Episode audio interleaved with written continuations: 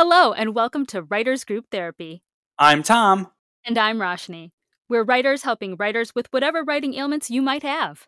Whether it's related to your craft or your career, we can help. Are you ready for your session? The, the doctors, doctors, are, in. in.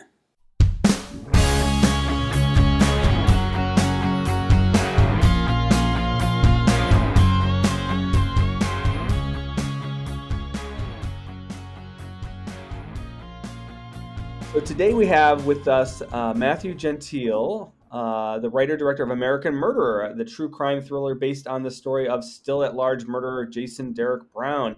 Welcome to the show, Matthew. Thank you for having me.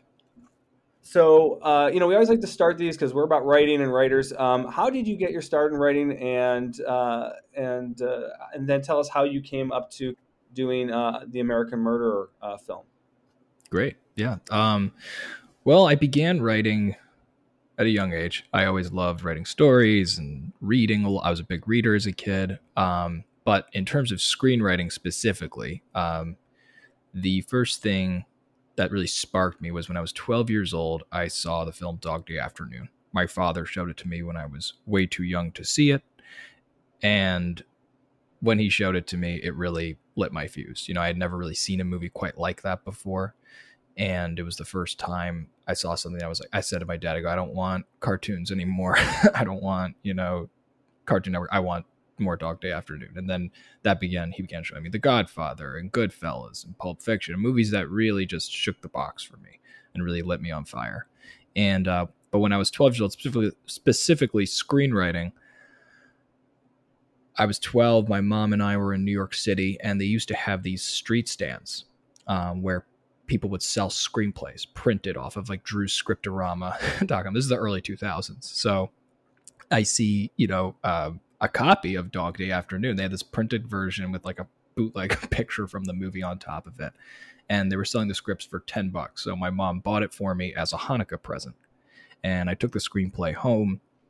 I read it and I watched it I read it and I watched the VHS at the same time of Dog Day Afternoon, and I that's the first time I learned that you know words on a page could become images on a screen, and I just was absolutely hooked, entranced that this was a thing, that screenplay was like architecture, and it really fascinated me, and so you know, being a filmmaker kind of started to speak to me through that. And I started making films at a young age in high school with my brother. We were the Gentile brothers. My brother did the score for American Murderer, and he and I would co-direct and co-write, and you know we are like we're going to be the Coen brothers. that was kind of our our fantasy, but it was a um yeah. It, but the the answers for screenwriting specifically it kind of came from that, and then in terms of how it came to be American Murderer, basically what what happened i was 14 and i used to be obsessed with the fbi's top 10 list um, I think I learned about it through the move through Silence of the Lambs. I saw that also at too young of an age, and there's a recurring theme of that here. And I would go on the FBI.gov, look at the top ten fugitives list with the foolish assumption that I could help them catch a fugitive. You know, um, typical kid stuff. And Jason Derek Brown's face went on the FBI's most wanted fugitives list around that time. He became a top 10 list, I top 10 fugitive in 2007 i think but i remember in 2004 when the crime was committed i was about 13 or 14 and i saw jason's face and it stuck out to me because you know on the top 10 fugitives list you have osama bin laden whitey bulger you know really menacing mean looking dudes and then you've got this surfer dude from southern california with spiky blonde hair blue eyes you know looks he looks a lot like sean penn in fast times at ridgemont high to the point where they've arrested Sean Penn's body double twice in the 18 years Jason's been missing. So this guy was not the typical fugitive, typical criminal of this of this caliber. So I just became really, you know, I remember that face sparked me, and I just remember it stuck in my head. Cut to 12 years later, I, you know, went to school at Connecticut College, studied film and English, did a liberal arts degree.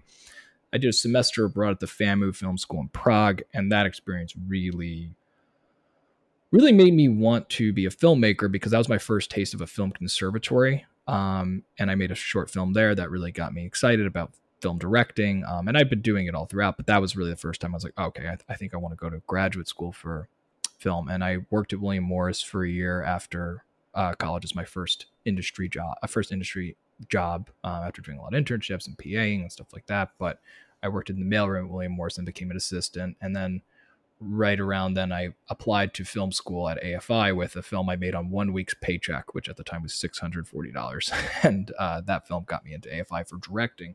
So I went there, got to make a lot of shorts at AFI. Um, I was very lucky to have a couple that did quite well in the festival circuit, opened a lot of doors for me. But the big challenge was figuring out how do you make your first feature, and you know, as a director and as a screenwriter. Um, and for me, you know, at first I was trying to make something kind of much smaller um, in scope, and um, I was fig, you know, I was doing my second thesis film, Lawman. This is like back in 2017 or 2016 rather, and I'm drawing out storyboards. Um, and, you know, I'm just drawing out the frames of the shots, and I always have documentaries on in the background. And as I'm drawing, all of a sudden, Jason's face pops up on my TV screen, just huge. And I see it and it sends a jolt to my system. I'm like, I remember that face. What is that? And I look at it and I start watching it. And I realize, wow, this guy's been missing now for, you know, for over a decade what happened here and i just became absolutely entranced and like i said i was at a time in my life where i was figuring out was the first movie going to be i had a few like false starts on a couple different projects one i was offered once you know a couple others and i just said i realized that if i wanted to direct a first feature that truly felt like something i wanted to do was a movie that can you know contain a message i want to say i had to, i had to write it myself and this story, this face of Jason just hit me at the absolute right time where I was just like, why hasn't there been a movie made about this guy? Because he's really interesting.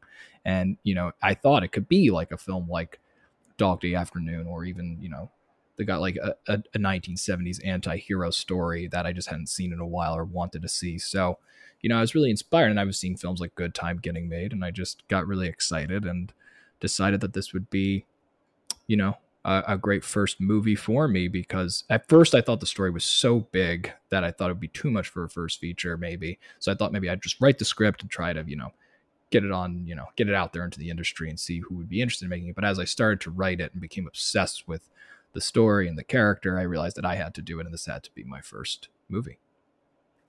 I love the fact that this serial killer was like your Helen of Troy. I just think that's hilarious. Like he was your inspiration and obsession. Uh, there is so much I want to unpack here, but let's go back Great. a little bit.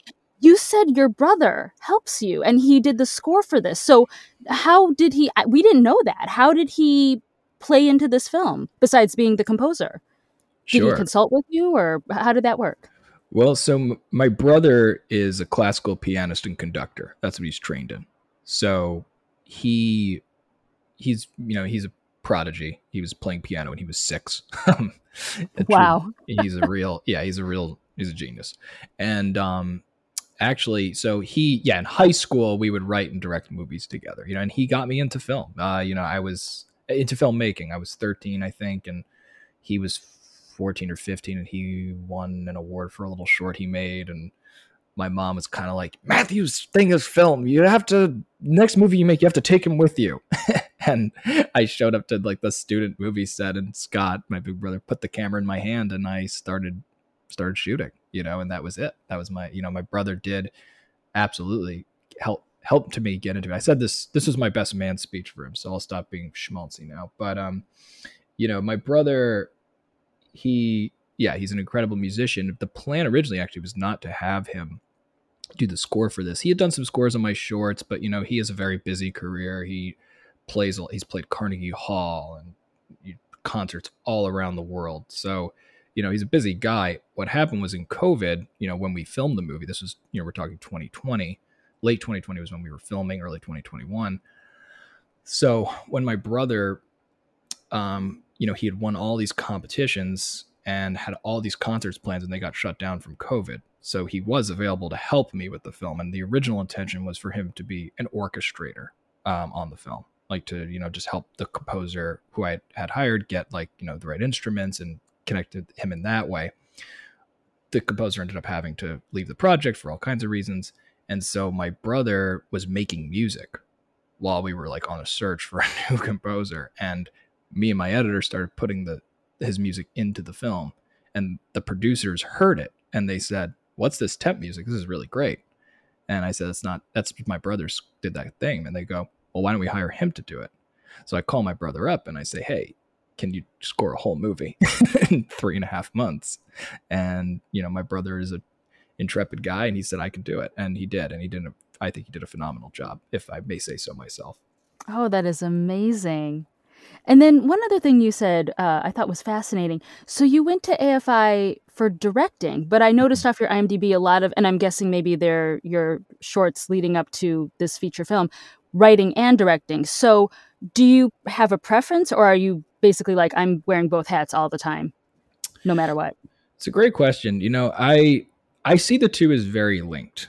Um, you know, I don't think that they're exclusive of each other necessarily. That said, you know, they're you know, we in the in the film industry and world, we like to put like, you know, labels like you're a writer director, you're a director who writes, you're a director who doesn't write, you know. Like I did write the script definitely out of necessity. Um, you know, because I wasn't able to say hire a writer to do it for me, right? If I was able to do that, maybe I would have.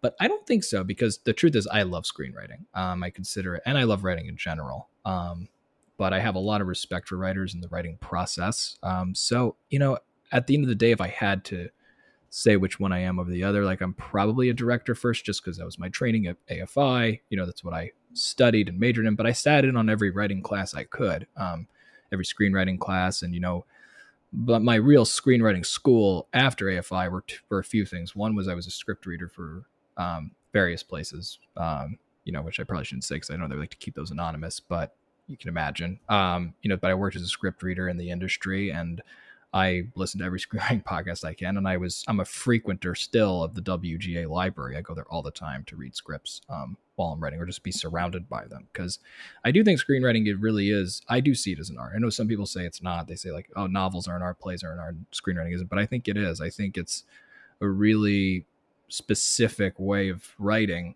um, and I think you know reading a great screenplay is so always so exciting to me um, like Dog Day Afternoon did for me. You know, that was definitely one of the things. And so, you know, I think, yeah, I, I love writing and directing pretty much in equal parts. It's kind of funny because writing is so solitary by nature, and I'm an introvert, so I do love that. But I also like it's funny because when I was writing, I'd be like, oh, sometimes I just really want to be shooting right now. And then when I'd be shooting, and surrounded by you know 50 to 100 people all the time and like i just want to be in a hole writing. So i guess you know you always want the other you know the, the grass is always greener but no i love them both and directing my own script was a really gratifying experience um, because you know i realized like when you're on that set and it's you know it's such a team sport um, you know my cinematographer my editor my production designer my producers are all people i've worked with for a very long time and you know this is it's everyone and the actors you know the, it becomes everyone's film. You know it's not a you know the, i'm not really the biggest i love a lot of auteur filmmakers but i don't really believe in auteur theory. I think it's kind of silly um, at this point because you know when you go through the experience of making a movie you don't get there without the help of literally like hundreds of people you know or some movies thousands of people. So you know i think it is a team sport but when you write and direct you do definitely have a certain like I have not had the experience yet, really, of uh, uh, other than shorts of directing someone else's screenplay, and I imagine that has different challenges from being the writer director, you know, or being a director doing someone else's open script. So, yeah, it's something I'm figuring out, you know. But this experience was wonderful. I mean, getting to direct my own screenplay was really special, you know. Cool. Kind of along those lines, on the writing side of it, um, the the character of Jason is uh, played by actor Tom Pelphrey, mm-hmm. and uh, it's mostly told from his perspective, um, which is obviously hard to fill in because you know we, didn't actually talk to the guy. So right. how did you approach it? How did you get in his mind? What was the psychology of his his pretty complex personality? Yeah, well, that's a great question. I mean, when I first sat down to write the script, you know, of course, the question they're they're in Hollywood, they're big on likable, you know, and I knew I was making an indie film, so I didn't necessarily have to follow those kinds of guidelines. But you know, it always was, was how are you going to make an audience care about this character? How are you going to hook them on the journey, make them intrigued or you know compelled? And when I first started, you know, for me, there was a movie that really also lit my fuse. When I first moved out here at the New Beverly Cinema, they showed a film called Vengeance is Mine, directed by Shohei Imamura. It's a Japanese film that was made in 1979, and it's about a very charming serial killer who travels around Japan, and it's a true story. Also, much more disturbing than my film, um, but it was a really wild experience because I went to the New Bev on a Saturday at like 9 p.m. and I had no idea what this movie was. I just took a chance on it as and it was a packed crowd and the crowd laughed, cried and was repulsed and horrified. and I walked out of that theater and I said, I want to do that. you know, I want what that movie did to that audience. That's that's what I'm looking to do. Um and so in writing the script for this movie, you know, at first, the early drafts of the screenplay were much more Jason centric in that there wasn't really any leaving his point of view. It was all like, it was like an 85 page, really lean, taut screenplay that just followed him through like the, what is the, I guess, the main storyline of the movie, him robbing the truck and, right, pulling that, pulling off that crime. And that script got picked up by my producers, Kevin Matusow, Chris Pavel, Gia Walsh, um, Traveling Picture Show and GG Films, they, you know, started to develop it with me, you know, back in like, I want to say late 2018, early 2019. And when I worked on it with them, you know, I was, that was my first time working as a writer, you know, getting notes, getting feedback and learning how to really make a script better. And these producers, thank God for them because they took, they took a chance on my script and they took a chance on me as a first time director. And what we realized as we worked on it was and what had drawn me to tell the story initially because you know i wasn't really interested in necessarily just like a movie about a sociopath you know and this is something i talked with tom about a lot too was you know tom's first question he asked me was is, do you see jason as a wounded immature man-child or do you see him as a sociopath? And to me i think you know obviously if you look at the definition of sociopath he he has elements of that right? But I think as a writer director, or in his case, an actor, you know, approaching the role and approaching the character, I don't think you can really look at it that in that much of a label. I think you have to look at them as as your characters, all of them as human beings. And so for me, I always saw Jason as the wounded immature man child, but doesn't know that he's a sociopath. Um, is not aware of that. And so when we made the film, when we wrote the script, what I also real, realized that the story was not just fascinating because of Jason Derek Brown, but it was also fascinating because of the people who knew him and loved him. So it was as much their movie as it was his movie. That this was an ensemble film, in my view. And I think that's what it came out to be because as I worked on the script with, with Traveling Picture Show and Gigi Films, you know, when we developed it and went through rounds, rounds of notes, what really ultimately made the script, I think, work and get to the level where it could attract the certainly the cast that it did, which you know this cast by far exceeded what I had anticipated we would get for this kind of film. Like you know to get Ryan Phillippe, Idina Menzel, Jacki Weaver in your first movie is not something that commonly happens. So you know my my list was not quite like that. It was a lot of great actors, but not actors of that of those with those kinds of names. So to get it to that level, I think part of what made it that way was realizing that this was a movie about seeing Jason through all these multiple perspectives. So, you know, Ryan's character, Lance Leising, serves as the way in, and he takes you through the journey. And he takes you through to Idina's character, who's his love interest and landlady, and that's a different lens on Jason. And then you see it through the sister, who her lens changes all throughout the movie. And then you see it through his mother, who sees right through him, right? So you are with Jason for a lot of the movie, as you pointed out, uh, Tom, but you also see Jason through all these different vantage points. And I think what that does is that by the end of American Murderer, you've seen Jason Derek Brown from a 360 degree view. And you get to comprehend who he is. You know, whether you love him, hate him, or fall anywhere in between, you at least understand, okay, this is who this guy was, this is the impact he had. And that's what I was, you know, trying to do is help us help us as an audience understand this kind of person and why they're, you know, why we fall for them. Why do we fall for the charm of a con man? right? What or the con artist? Um, what is that all about? So that's what the movie was trying to explore, and I think that's what helped make him interesting character. So, how much of uh, Jason's personality was on the page versus like how much did Tom bring to the role?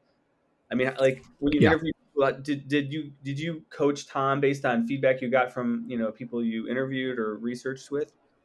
That's a great question. Um, you know, so well before Tom came on, I did a lot of research into who he was. I interviewed a lot of people, um, some who knew him, um, some who knew others who knew him, but I, I interviewed a lot of folks, um, cops who worked the case, you know, and and all sorts. I'm not going to say exactly who because I don't want to out them, but I did a lot of deep dive research into this into Jason's character. Um, you know, and learned specifically about the days leading up to the murder and what he was like in that in that in those moments and the desperation and all that. So that was you know that was on the page. But um, you know, when you work with an actor like Tom Pelphrey, you thank the movie gods for giving you someone like him because he is such a tour de force. Um, you know, he came into the casting process pretty like we were. It was April 2020. My producer Gia Walsh called me and she said, uh, "Are you watching Ozark?" And I said I wasn't. and she said, "Well, you need to watch Ozark because this guy is phenomenal." And I said, "Okay." And then in the same day, my brother, bringing him back full circle, my brother called me, and my best friend, who's a talent agent, called me, and they both said, "Are you what?" Because they, they, had read the script and they they knew I was making this movie for a long time, and they were like, "Have you been watching Ozark? Tom's this guy Tom Pelphrey is really good." And I'm like, "Okay, all right, I'm gonna sit down. I'm gonna watch Ozark and see." And then as I started watching, I realized I had seen Tom in a couple indie films before and other things, and I was like, "Oh my god, this guy is perfect because." He has this physical dynamic nature to him.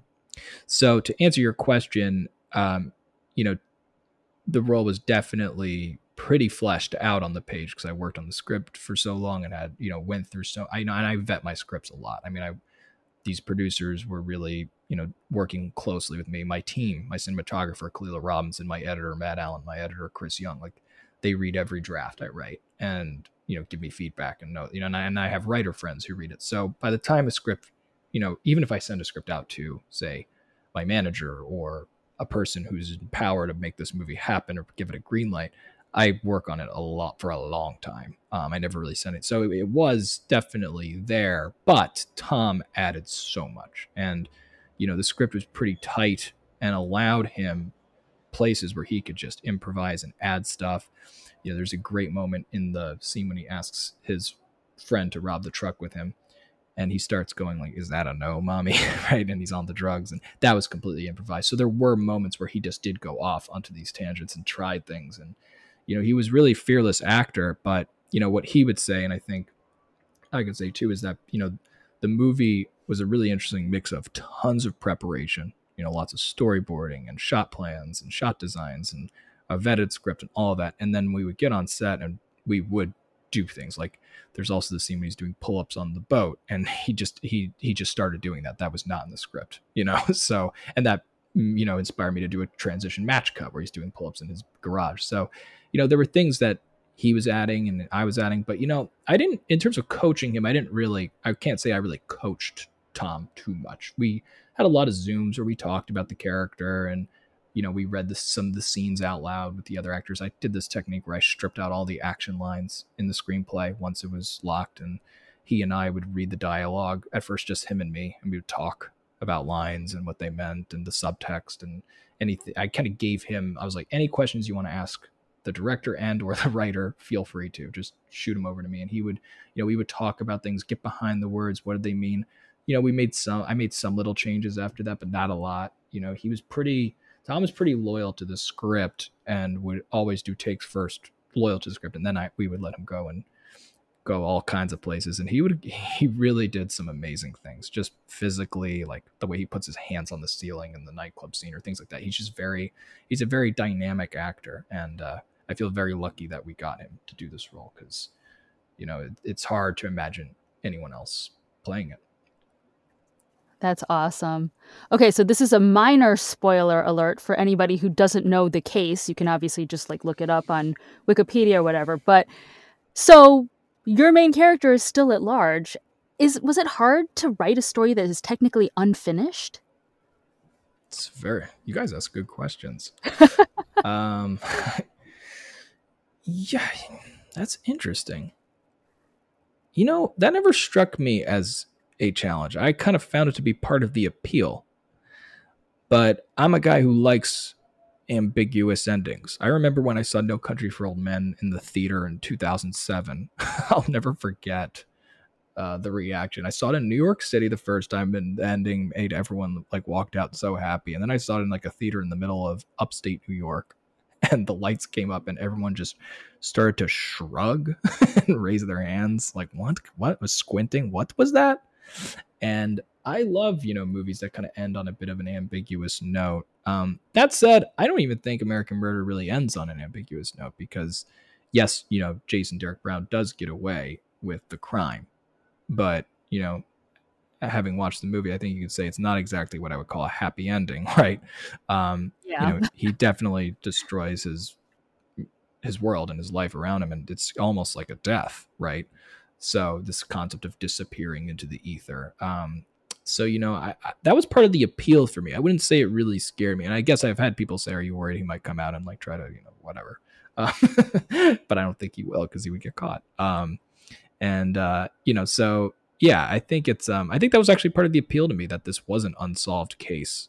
Um, kind of kind of fascinated me in a way. Yeah, the uh, I was comparing it to um, Catch Me If You Can with DiCaprio, yeah. and uh, in that one, you know, we're actually endeared to Frank, uh, uh, Leonardo's character. And in this movie, up until he, he commits the murder, we almost kind of like want to root for him did, were you trying to get that that kind of switch like toy with the audience's like emotions towards Jason? Well, I'm thrilled to hear you say that because you know that's not always the case. um, so I'm glad to hear that.